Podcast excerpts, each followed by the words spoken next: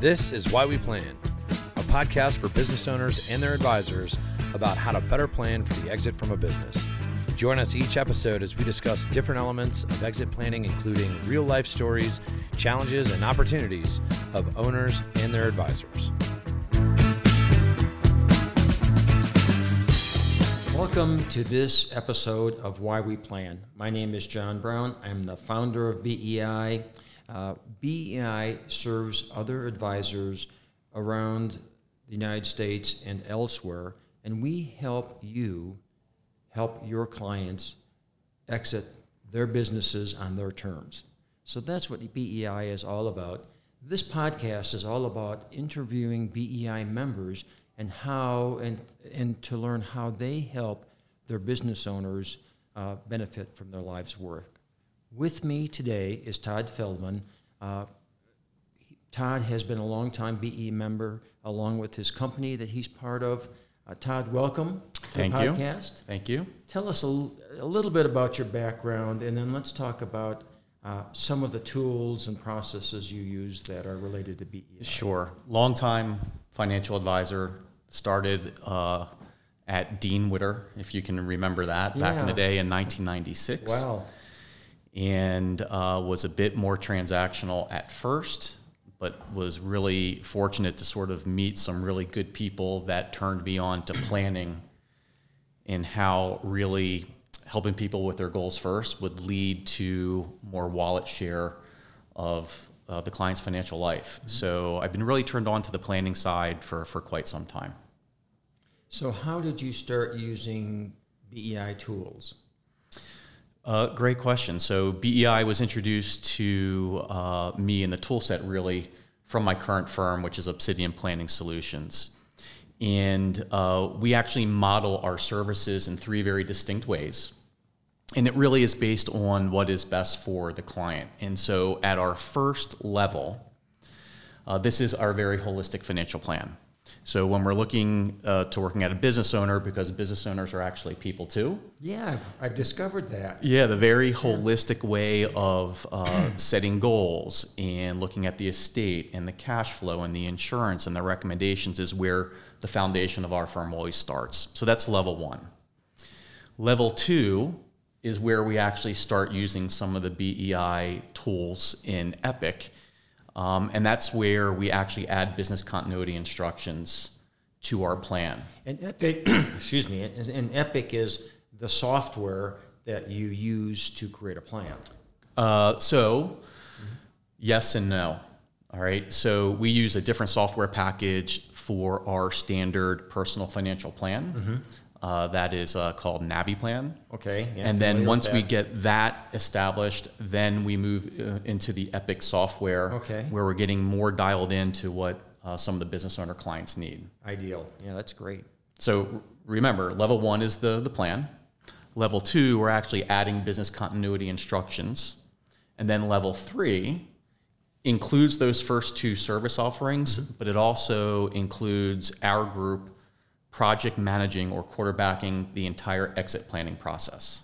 That's level three. That is level three, and they're all priced differently. So, uh, an owner and his or her family really have the wherewithal to pick a particular level and where they feel they need to start. So, if you have an owner and they feel like they want to exit in 10 plus years, they can still work with our group because business continuity instructions are one of the most important things that an owner might need. And we have found that they actually haven't gone through uh, a holistic planning process as well. So, so this that this is really a great process, especially for financial advisors.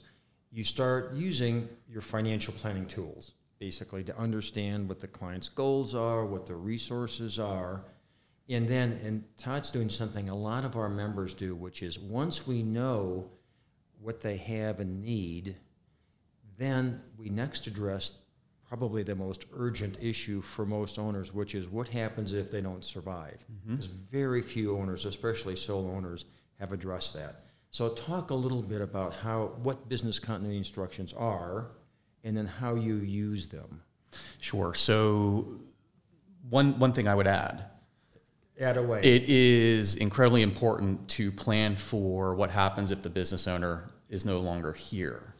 But almost more important is what happens if the owner gets hit by the bus and actually survives. So the continuity instructions will attack both of those scenarios. Right. And it addresses everything from who are your most important trusted advisors, what is their role, how do you actually get in contact with them. We talk about how money flows within a, a company mm-hmm. and who has access, who has control and authority, uh, for instance, to, to pay payroll, who has access to the bank accounts, where our key passwords actually and held. So the instructions document all of that. Yeah, so essentially, um, this is a deliverable that could go to someone inside of a company that has no clue on what to do, and it will lay out in very clear terms what has to be done really within the first 30 to 60 days to make sure that the company is still going to be around. Business continuity. Right. And uh, so that is really valuable. And a lot of our members combine business continuity instructions with another tool BEI has, which is a stay bonus plan. Do you mm-hmm. use that as well? We do. So, what does the stay bonus plan do? So, the stay bonus plan is actually critical because if you are even disabled, okay, you want to make sure that if you are able to come back to your company, there's a company to actually come back to. It's a nice idea. I like that. And if you're not as fortunate and you pass away, you want to make sure that the management team, hopefully, that you have built will remain in place to make sure that the company can actually survive. So a stay bonus is put in place for those key people to incentivize them to stay on uh, with the company if something happens to the founder or the owner or another key employee. And, and you present those instructions to the key people. Correct? We do. So they know uh, if something happens to the owner, they're going to be their compensation is going to continue, and they're going to receive a bonus mm-hmm. for staying. So, what's a typical design? What's the amount of the stay bonus if they stay? It's going to depend on what the philosophy of the owner is and how important the employee okay. is to the company. I'd say rule of thumb, it can be anywhere from 50% to two times someone's W 2 income. Okay, so that's pretty sick. That's very that's a really a good stay bonus. So it is because yeah. you want it to be meaningful enough yeah. so that the person will actually stay. so that's the second stage of your planning process, and from there, what's the third stage? So now you've done some something for the client. You've been paid a fee. Mm-hmm. Uh, that's probably funded with life insurance, so that's going to be something. Do you guys do that? Yeah, so the whole point also of uh, the business continuity instructions is that it allows you to uncover what the company has in place, mm-hmm. where the gaps and holes are, so that you can make further recommendations. That could be, uh, you know, the buy sell isn't up to snuff and things have changed at the company, or there's life insurance that's needed. So, what it actually allows us to do is deepen the relationship, bring other advisors into the team, which we're mm-hmm. quarterbacking, to make sure that the client's completely taken care of. Yeah, and a lot of our members charge a fee of probably three to five thousand dollars to do all of that. I don't know if you if your fee is like that, or if you even charge a fee. Yeah, so our fee structure is based on these three service levels. Okay. Level one, the plan. That's the lowest fee. Once we add business continuity instructions into it, we raise the fee by a smidgen. Mm-hmm. And then the final third tier level includes the exit, which is a very, very big fee. So what we're finding is if owners aren't necessarily ready to exit within the next year or 2 we mm-hmm. we're driving them towards our middle plan based on how it's priced. So it's not the small popcorn that you get at the movie theater. it's not the big trash can that you get. It's the one that uh, looks affordable and is something that you can consume. Mm-hmm. And that's important because once the financial plan is done for the family, that's great.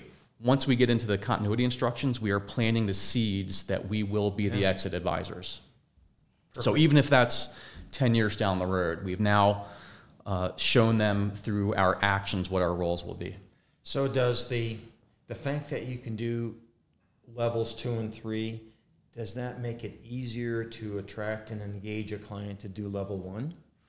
Yeah. So the good news is that if we went in with one program it'd be very easy for one someone to say, "Look, I'm just not ready for that." Yeah, or I've got somebody. I already have a financial advisor. Correct. I don't need to use you. Correct.